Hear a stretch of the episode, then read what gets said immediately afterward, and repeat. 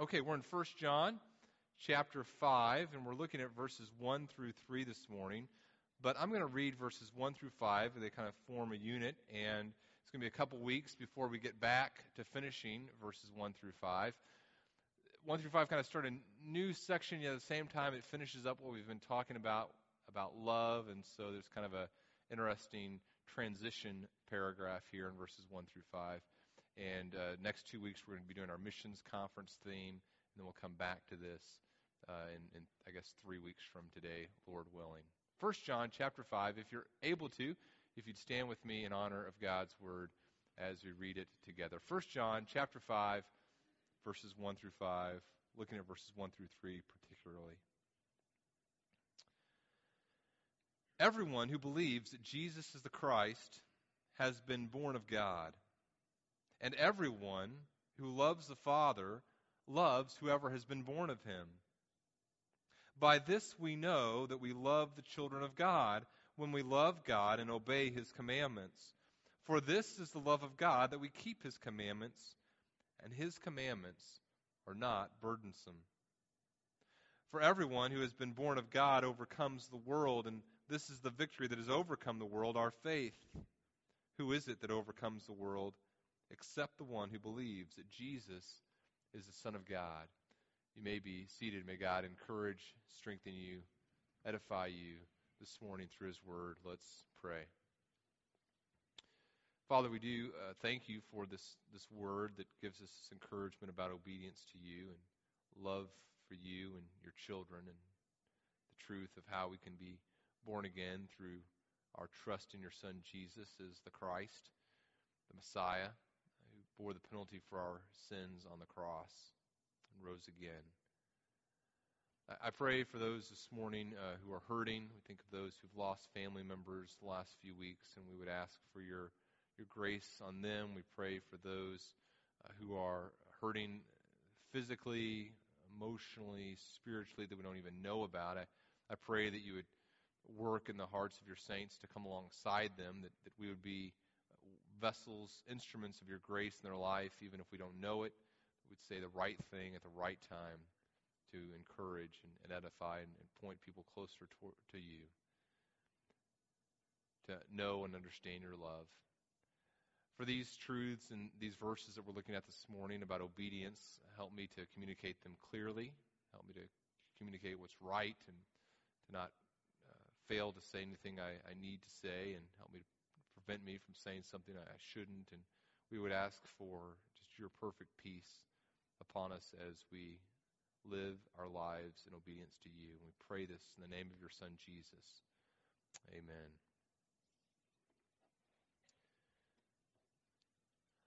A few months ago, Whitney and the kids and I were in Midland, Texas for the funeral of her grandfather.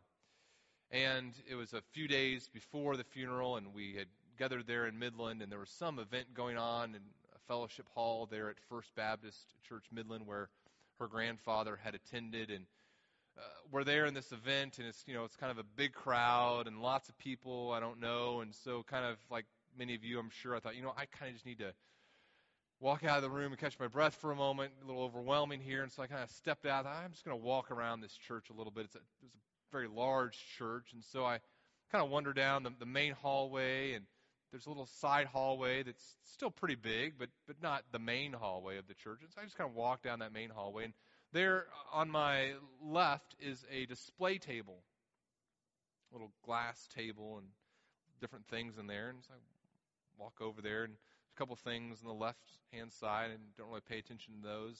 My eyes are drawn to this, this manuscript. It looks like a some sort of old document, so I, I look at it, and there's a little placard next to the document that says what it is. It says, Pastor Vernon Yearby's Pistol Packin' Mama Sermon, November twenty-first, nineteen forty-three. Pastor Vernon Yearby's Pistol Packin' Mama Sermon, November twenty-first, nineteen forty-three. I think, what in the world is a Pistol Packin' Mama Sermon? Uh, I, you know, If it was good, I can use this. Uh, and he's going to remember a seventy-year-old sermon. And I'm sure the copyright is long past expired there. So I I, I look through the display case and, and look, and, and I'm able to read the first couple paragraphs. And I find out, first of all, that apparently Pistol Packin' Mama is a very popular song there in nineteen forty-three. Daveen's nodding her head, yes. Uh, do you want to sing? I, I, I don't think it's a good song to sing, because now because he's because the other thing I found out, and Daveen probably already knows this as well, is that um, Vernon was against it. Okay, he did not think that Pistol Packin' Mama was a good song for the the country to like, and he thought no no uh, no Bible believing Christian should uh, be enjoying the song as well. Okay, and so that's that's his Pistol Packin' Mama theory. And um, so I'm looking, this is very interesting. You know, all these questions come to mind. How did this sermon get here? Is this like some famous sermon? And, and who put it in a display case? And how long has it been here? And so I, I go back and I, I kind of ask a couple people who go to the church, and say, hey, tell me about the, the Pistol Packin' Mama sermon. They're like, what are you talking about? So, well, you know, Vernon Yearby's Pistol Packin' Mama sermon. Not only did they not know the history behind it, they had never even heard of it. They had no idea this display table even existed. And so I, I talked to the, the, st- the staff of the church. I'm like, hey, so tell me that display table. Again, not only did they not know the history, they had never even heard of this display table. Um, a couple weeks later, I called the church, and I, I talked to the you know the secret you know the depositor of all knowledge, and uh, they think I'm crazy. Um, but I said, no, no, this this sermon is there. Again, never even heard of it. As far as I know, at this moment, I'm the world's foremost authority on the Pistol Packin' Mama sermon preached by Vernon Yearby. If I am ever in Midland, Texas, Texas again, I'm going to that display table, and I'm finding a way to get it open, and I'm reading that, that text, okay?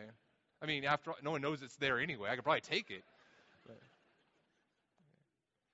Now, as, as I think about that sermon, uh, long-forgotten seven-year-old sermon, a, a couple a couple thoughts come to mind as it relates to obedience. A couple dangers, I think, when it comes to obedience. One danger is, of course, the, the danger of legalism, right? Now, I didn't read all of Vernon's sermons, so I don't know where he was going with this, but the introduction started off where it seemed like the main application was going to be don't listen to the song and don't enjoy the song. And I don't know where he ended up, but that, that was the tone I was getting. And so the, the danger of, there's many dangers, uh, dangers of legalism, but one of the dangers of legalism is how completely ineffective it is. If, if you walked away from one of my messages and all you knew was what you shouldn't do, like some rule that you should follow, that would not be very effective for you in living a life of obedience to God. If all you knew that there was some song you weren't supposed to listen to or a certain type of music you weren't supposed to listen to or, or whatever, um, I don't think that would be a very effective way. I know that wouldn't be a very effective way to live the Christian life. And if that was Vernon's point, I, I, I don't I don't think that's a, a great way to, to express the idea of obedience. And I do wonder what he would think of a pastor quoting a Taylor Swift song a few weeks ago, but that's a different issue. A friend of mine did that. The other, the other danger, though, as I think about this Pistol Packin' Mama sermon sitting in a display case that no one knows about, a sermon from some seventy years ago. The other danger that exists when I think about obedience in the, in the Christian is the danger of believing that obedience isn't that big of a deal. And as I read that first introductory couple paragraphs, although I, I didn't know where it was going, I, I will say this. I thought, you know, even though I wouldn't preach a message about Pistol Packin' Mama, um, I need to remember how important obedience to God is in, in all areas of life. When it comes to what I listen to and what I watch and what I find entertaining and what I think about, the issue of, of obedience is a big deal. And and yes, legalism is dangerous, but, but equally dangerous is this idea that I don't need to worry about being obedient to God, and God doesn't really care what I think about or what I watch or what I listen to, and there doesn't need to be a, a stark difference between me and, and, and how the world lives, how I live versus how the world lives. There, there should be a stark difference between the two.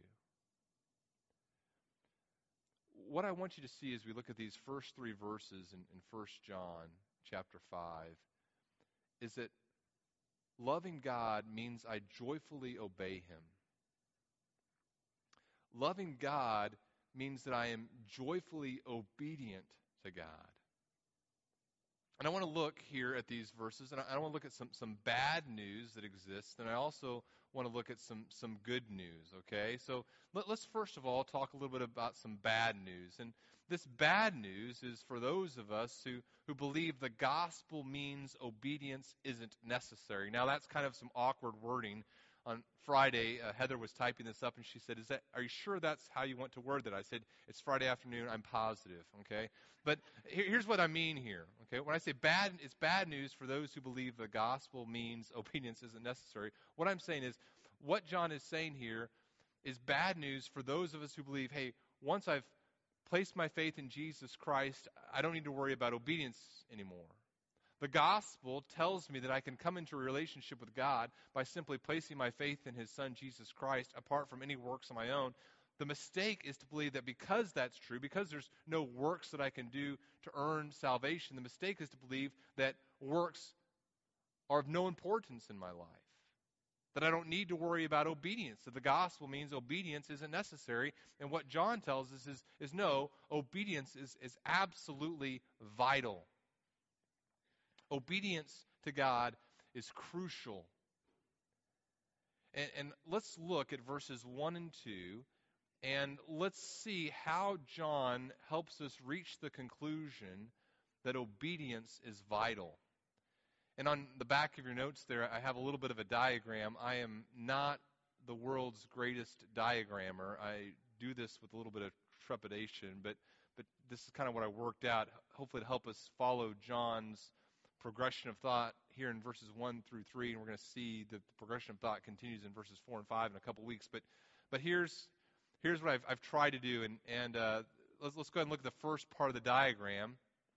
We see in verses one and two, he says, "Everyone who believes that Jesus is the Christ has been born of God, and everyone who loves the Father loves whoever has been born of him. By this we know that we love the children of God, when we love God and obey his commandments." And now this this first part of the diagram describes the first part of verse one. Again, I'm not the world's greatest diagrammer. I, I really wanted to have time to go back and put the smiley faces in those little circles. So if you have time, just go ahead and do that right now. But um, what, what he's saying here is everyone who believes that Jesus the Christ has been born of God. Now, if you look at that first circle, in that first circle you have everyone, all the people who believe, that's the present tense right now. You look at everyone who believes that Jesus is the Christ, and everyone who believes that Jesus is the Christ is in that first circle.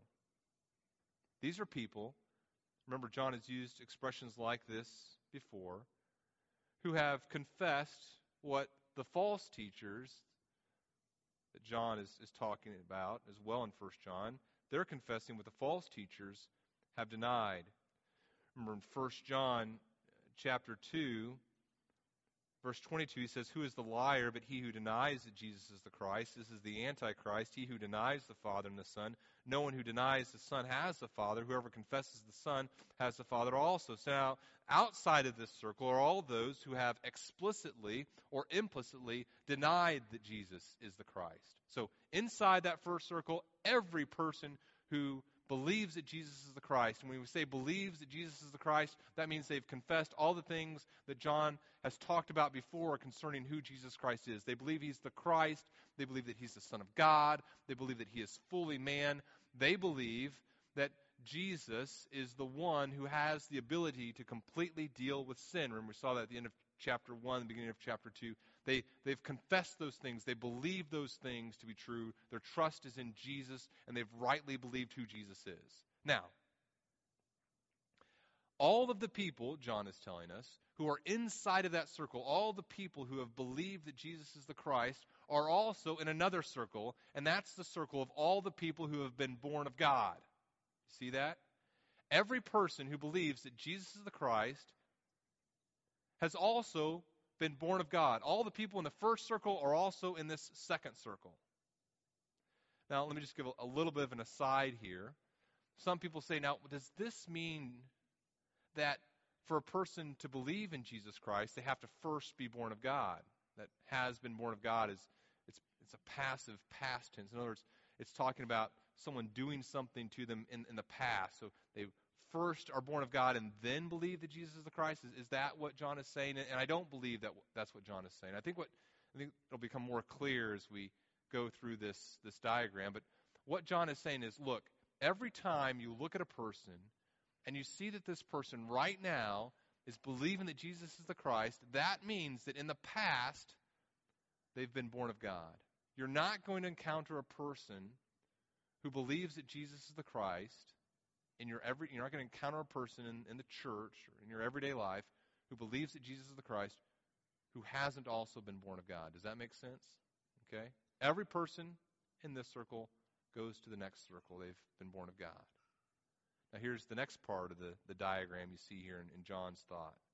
Now, everyone who loves the Father, and by the way, every person who's been born of God loves the Father. We see that in First John four seven. So there's there's no person who has been born of God who doesn't love the one who's done the begatting. That's what it literally says here. Every person who loves the Father, he says in verse one, the second part of verse one, also loves whoever has been born of him. Okay, so you see that everyone is, is there again. So every person in this first circle who believes that Jesus is the Christ is also part of this second circle. They've been born of God. Every person who's been born of God loves the Father, and every person who loves the Father loves the children of God. What does that mean? That means that there's not a little person you can find, there's not one of your little stick figures with a smiley face on it, who you can say, well, that person believes that Jesus is the Christ, but look, as we come down to this last circle, they're not still in there. They don't love the children of God. That doesn't exist. Every person who's in the first circle makes it all the way to the last circle. Every person who's in the third circle makes it to the fourth circle. Every person who's in the fourth circle is in the second circle. Every person who believes that Jesus is the Christ has been born of God. Everyone who's been born of God loves the Father. Everyone who loves the Father loves the children of God. You see what John is saying there? Does that make sense? Okay. Now here's... Here's the question that should be really important to us. Here's a question that should be really important. Remember, First John is all about knowing that I'm in fellowship with God. It's written to people who, who are questioning, am I really in a relationship with God? There are people who've been leaving the church, they've been following these false teachers. Do I know that I'm really in fellowship with God? And if it's true that every person who's who's in this circle goes to this circle and goes to this circle and goes to this, this circle. It ends up, every person who's in right relationship with God loves the children of God. The question that every single one of us should have is, well, how do I know that I love the children of God? If I have assurance that I'm in one of the circles, what do I have? I have assurance that I'm in relationship with God and all the other things are true of me as well. So we come to verse two. And in verse two, John gives us the knowledge by which we can have confidence that we're in relationship with God, that we love the children of God. Here's what he says in verse two. By this we know that we love the children of God. By this we know that we're in this, this circle of loving the children of God, when we love God and obey his commandments. And here's the next part of the diagram. Here's the final part. How do we know we love the children of God? By obedience. We love God and we obey his commandments. Obedience to God and his commands means that I know that I, I've conf- believed that Jesus is the Christ, because what's the essence of obedience? It's believing in Jesus Christ. It, it means obedience means that I know that I love the children of God, because what does God tell me to do? He tells me to, to love his children. So if I'm obedient to God, I'm loving his children. Obedience is a crucial part of assurance that I'm in the right relationship with God. In fact, I'm about to do this amazing special effects thing. Actually, spoiler alert, the arrows are just going to go in the opposite direction. Um, in fact, go ahead, and, go ahead and do that here. Because what it also means, if, if I'm obedient, it means not only does everyone who believes that Jesus Christ loves the children of God, it also means the person who loves the children of God can say, okay, I know that I love the Father, and I know I love the Father, I know, I know I've been born of God, and I know if I've been born of God, I believe that Jesus Christ. In other words, it works in reverse, too. These, these things are all related to each other. They're all connected. In fact, what do we see in that first part of verse one when he says everyone who believes that Jesus is the Christ and the born of God? What is that? We've talked about it before. That's the truth test. I passed the truth test of fellowship with God. Every person who loves the Father loves the children of God. What is that? That's the love test again, right? We've already talked about that. And what's this idea of obedience? That's the obedience test. Do you see? All these things are related. I can't come up here this morning to you and say, hey, everybody, I love you so much, but I'm not all that concerned with truth, but I'm still in relationship with God. No, if I if I am not passionate about truth, I've failed the truth test. I can't stand up to you this morning and say, hey, you know what? I'm all about truth, but obeying all the rules that God gives me, not that big of a deal to me, but I'm still in fellowship with God. That's a lie. What John is trying to communicate to us is that obedience is absolutely necessary in terms of assurance that I'm in right relationship with God. And, and let me just say this very carefully. In terms of assurance that I'm in right relationship with God, being obedient to Him is just as important. In terms of assurance, being obedient to God is just as important in confessing the right truths about the Trinity. In terms of being assured of my right relationship with God, being obedient to Him is just as important in believing and confessing the resurrection of Jesus Christ in terms of assurance. I cannot say, I know I'm in a relationship with God because I believe a lot of doctrinal truths about Jesus, but I'm unconcerned with obedience. I can't say I'm all about love and I, I love people, so I know that I'm right with God because God is love, if I'm not willing to confess the right truths about who God is and if I'm not willing to be obedient to the commandments that God has given me. What I'm trying to say, again, is that obedience is vitally necessary. Obedience is not some optional part of the Christian life.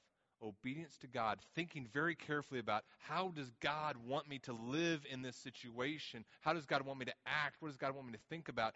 That is crucial for the Christian to consider.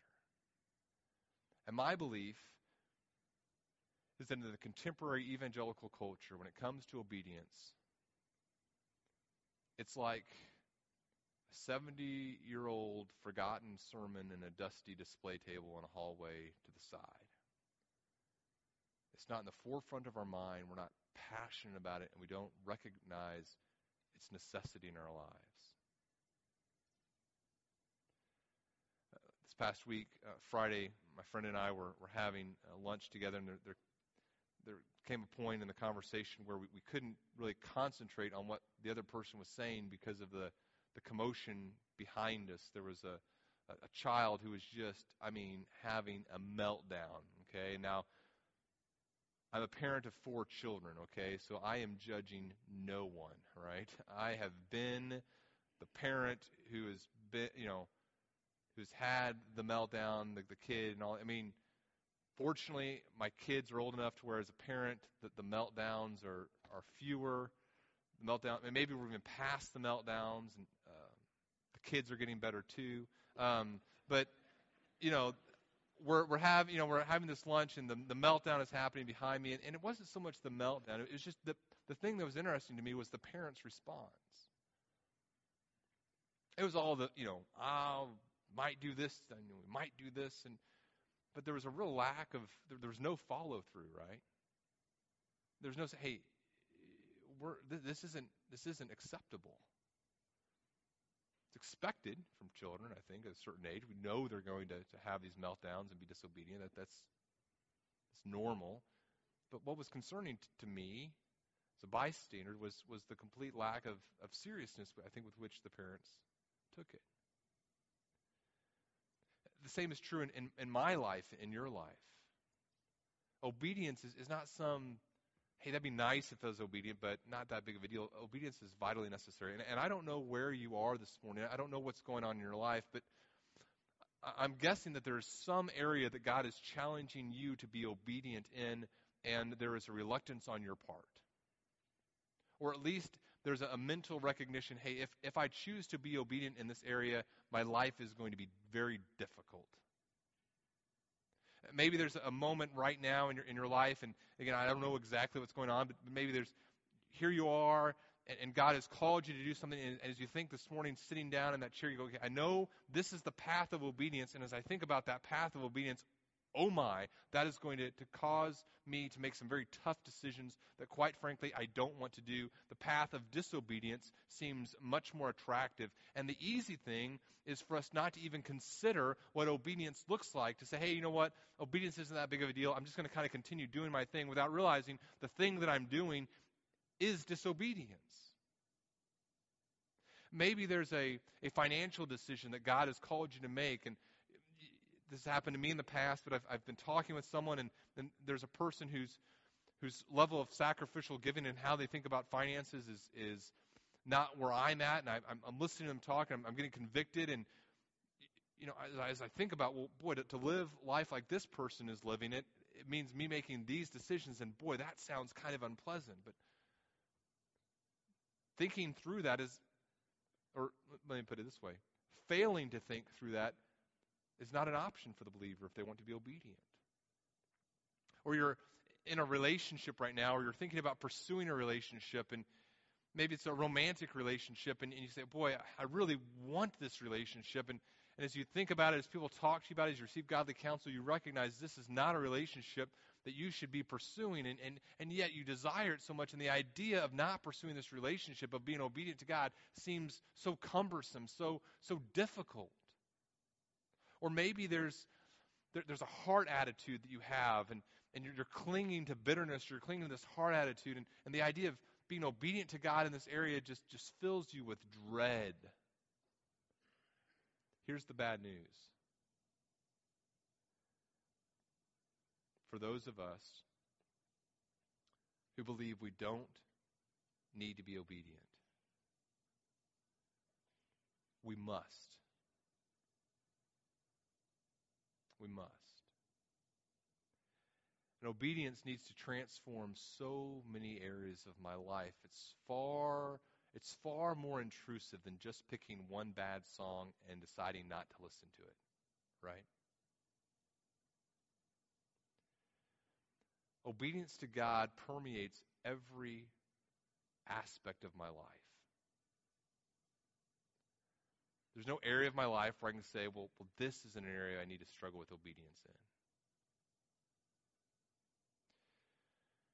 That's the bad news. For those of us who, for those who say, you know what, I'm, I want to not consider obedience. I, I don't, I don't want to think about it. I don't want to be obedient to God. The bad news is uh, you have to, if you want to be in a relationship with God. Now, here's the good news.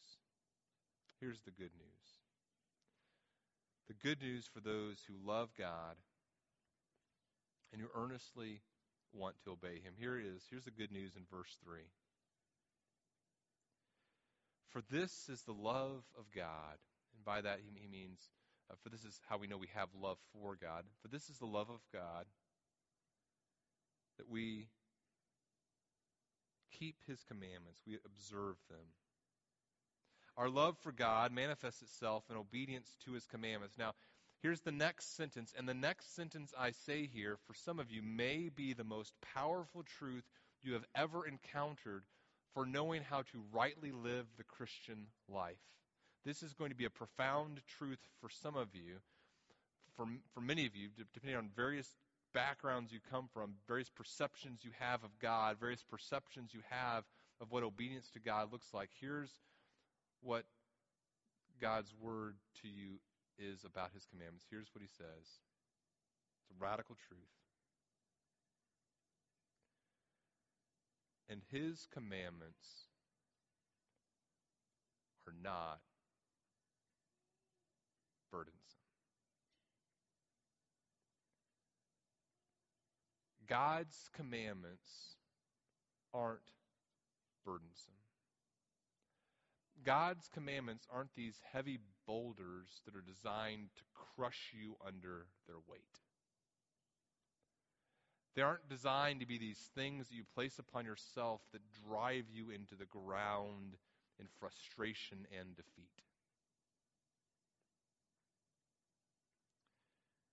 Jesus, in Matthew twenty-three, would say to his disciples and the crowds, the scribes and the Pharisees sit on, the, sit on Moses' seat and practice and observe whatever they tell you, but don't do what they do, for they preach, but they do not practice. They tie up, listen to this, this is what Pharisees do. They tie up heavy burdens, hard to bear. And they, they lay them, they, they place these heavy burdens on people's shoulders, but they themselves are not willing to move them with their finger. Who is it that places heavy burdens upon people that they're not able to bear, burdens that crush them under their weight, rules and regulations that crush them with the application of them in their lives? It's not God. It's men and women. Peter, I love what Peter says in Acts fifteen. He's talking about the gospel and, and how Gentiles are coming to God and responding to the gospel. And he says in verse ten to the, his fellow Jewish believers who are trying to get the Jews, the, the Jewish ceremonial law uh, to be a part of the Gentiles' life. He says, look, guys, he doesn't say guys, uh, he says, dudes, um, why... He says, guys, why are you putting God to the test by placing a yoke on the neck of the disciples that neither our fathers nor we have been able to bear? Rules and regulations, burdens don't come from God. They, they come from people. Moses in Deuteronomy thirty said, this command that I command you today, it's not too hard for you. It's not far off. If you find that God's commandments are burdensome, if you find that God's commandments are a weight too great for you to bear, one of two things is true. Either first, your heart is wrong. You haven't placed your faith in Jesus Christ and your heart been transformed so that you're delighting in God and have a desire to be obedient to Him. That, that's a possibility. Or, you know what the other possibility is if you find God's commandments burdensome? You know what the other possibility is? They're not God's commandments. They're someone else's commandments that they're telling you to do, but they're not God's. And that's why you're finding them burdensome. Let me give you a couple characteristics of obedience here. And, and maybe this will help you as you think about loving God and, and wanting to obey Him. Here, number one, obedience and love of God are inseparable.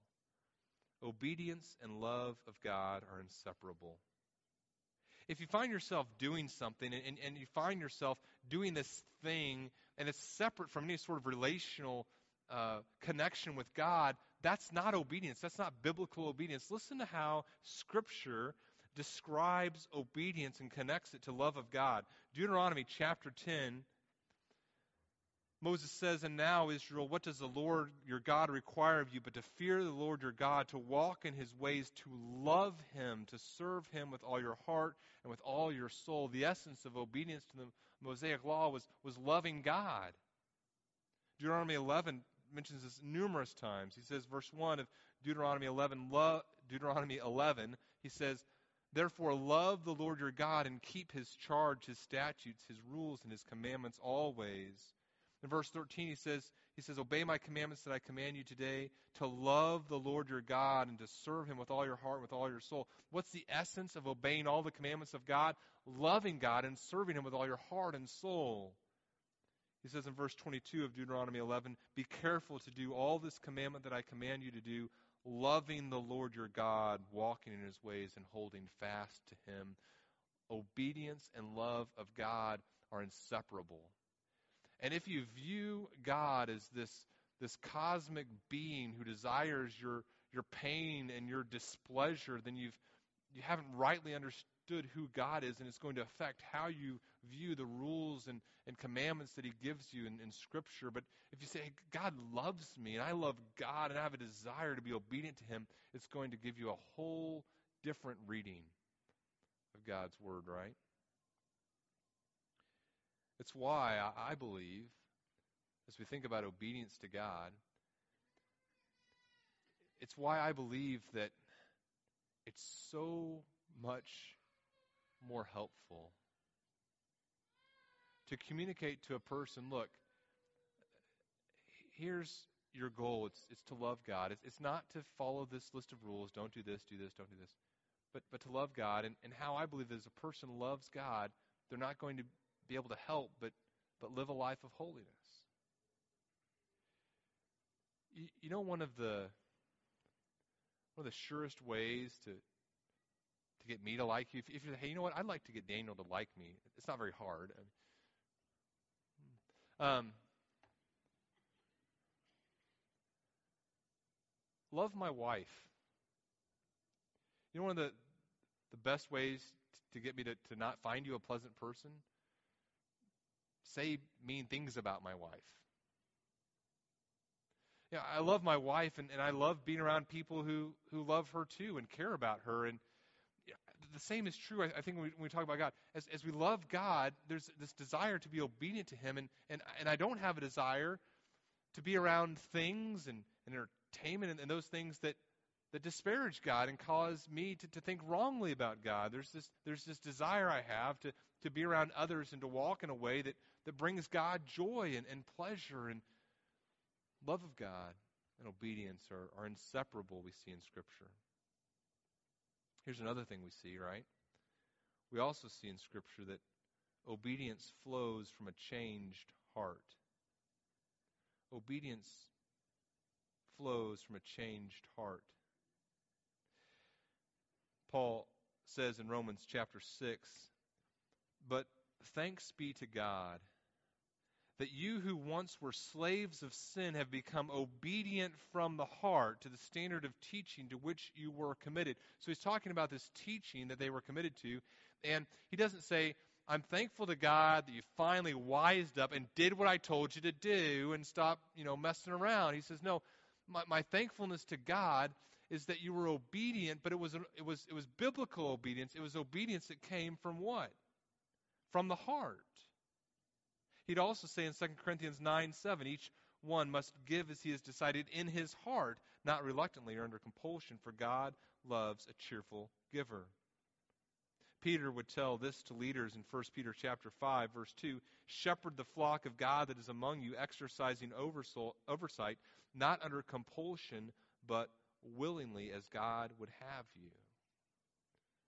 God desires for our obedience not to be some sort of I, I've done something on a checklist, so God has to find me acceptable, but but to begin with love for him. And, and in fact, what do we see in First John as the most important command, that the summation of command in, in First John? We see it in verse twenty-three of First John three. This is his commandment, that we believe in the name of his Son, Jesus Christ, and love one another, just as he has commanded us. As we believe in Jesus Christ, as we obey that essential commandment that God has given us, obedience in all areas of life flows from that. It flows from the gospel. The gospel doesn't mean that obedience isn't necessary. The gospel means that obedience is possible. It's inevitable. In our lives, our heart is changed. My children are younger. I've had the ability to enforce obedience, right? Little children don't have the, the capability of, of maybe the complicated levels of thought necessary to engage in outright rebellion, you know? They, they don't know, they haven't studied all the different theories of government and know that, you know, overthrow of the king is the only way to enact true change in a dictatorship. They haven't thought through all those things. And so my ability to, to get them to do what I want them to do is, is very great at a young age. But what is one of the greatest joys of a parent? It's when my child is doing what God wants them to do, not because dad has forced them to do so because the consequences of disobedience are too great, but it's, it's whenever they do what God wants them to do in obedience to God because they want to do that, because the heart has changed. I think a great question to ask ourselves as we think about obedience to God in our life, does our obedience to God reflect true heart change in our hearts, or have we simply gotten better at looking like our heart has changed? Obedience, biblical obedience, flows from a changed heart. Here's the third thing I want you to see in the text. Obedience brings freedom, not burdens. Obedience brings bur- freedom, not burdens. Whenever we find ourselves being obedient to God, there, there shouldn't be this, this understanding that, that obedience is, is bringing this greater burden, this, this greater obligation. It's not to say that obedience isn't difficult, but it's, it's not this thing that's, that's crushing us and, and, and, and squeezing the joy out of our lives. One of the, the passages that I think Christians should turn to again and again as I think about this issue of obedience is Colossians chapter two. Colossians chapter two, Paul is talking about people who are telling the people in Colossae that they need to, to do certain things. They're giving them some, some legalistic requirements. They, they're they're uh, forcing them to live ascetic lifestyles. Don't eat this, don't touch. He says this in verse twenty of Colossians chapter two. If with Christ you died to the elemental spirits of the world, why, as if you were still alive in the world, you submit to regulations. Regulations like don't handle this, don't taste this, don't touch this, referring to things that all perish as they are used, according to, here's what he says, human precepts and teachings. Many of us are not being obedient to God. We're simply being obedient to what other people have told us to do. And he says this, these regulations, all these, these rules have indeed an appearance of wisdom in promoting self-made religion and asceticism and severity to the body, but they are of no value in stopping the indulgence of the flesh. Following these man-made rules is completely ineffective to really dealing with the problem of the flesh that comes from the heart. Some of you, in order to be obedient to God, need to start breaking some rules.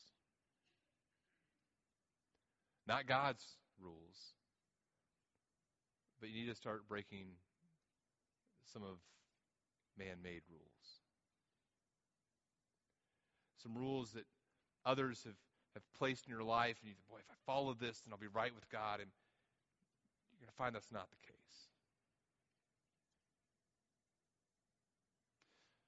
Last two things really quickly about obedience.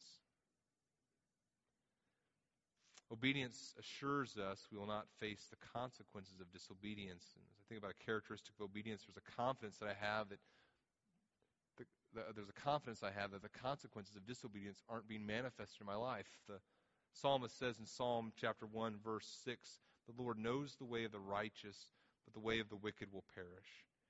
Then finally, we see that obedience brings joy. Obedience brings joy. Hopefully you're familiar with Psalm one nineteen that tells us about God's word, but, but listen to how the psalmist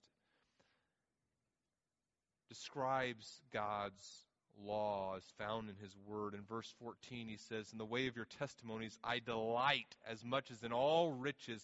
Verse sixteen of Psalm one nineteen, I will delight in your statutes. I will not forget your word.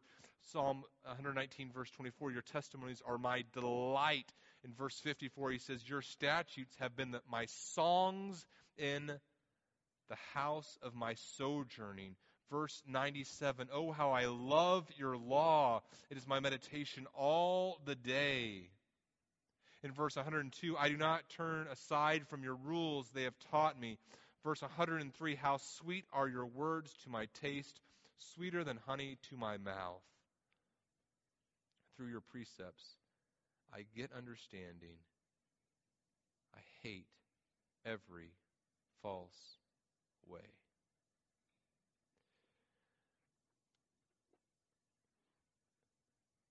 This is good news. The good news for those who love God and want to obey Him is that the path that is difficult, the path of obedience, is also the only path that leads to joy. A joy that is found in Jesus Christ, our great treasure. Let me encourage you this morning as we think about God's commandments here in First John. We can't obey God's commandments. This, this obedience test is not separate from the truth test. It's not separate from the, the love test. It's not like I say, well, okay, I, I don't want to do truth, so I'm just going to be obedient, obedient, obedient. Relationship with God, we see this in First John chapter one and first part of chapter two. Obedience to God, relationship with God begins with, with placing our trust in His Son, Jesus Christ alone. As we place our faith in Jesus Christ alone, our heart is transformed by the gospel. We have the joyful ability to obey Him.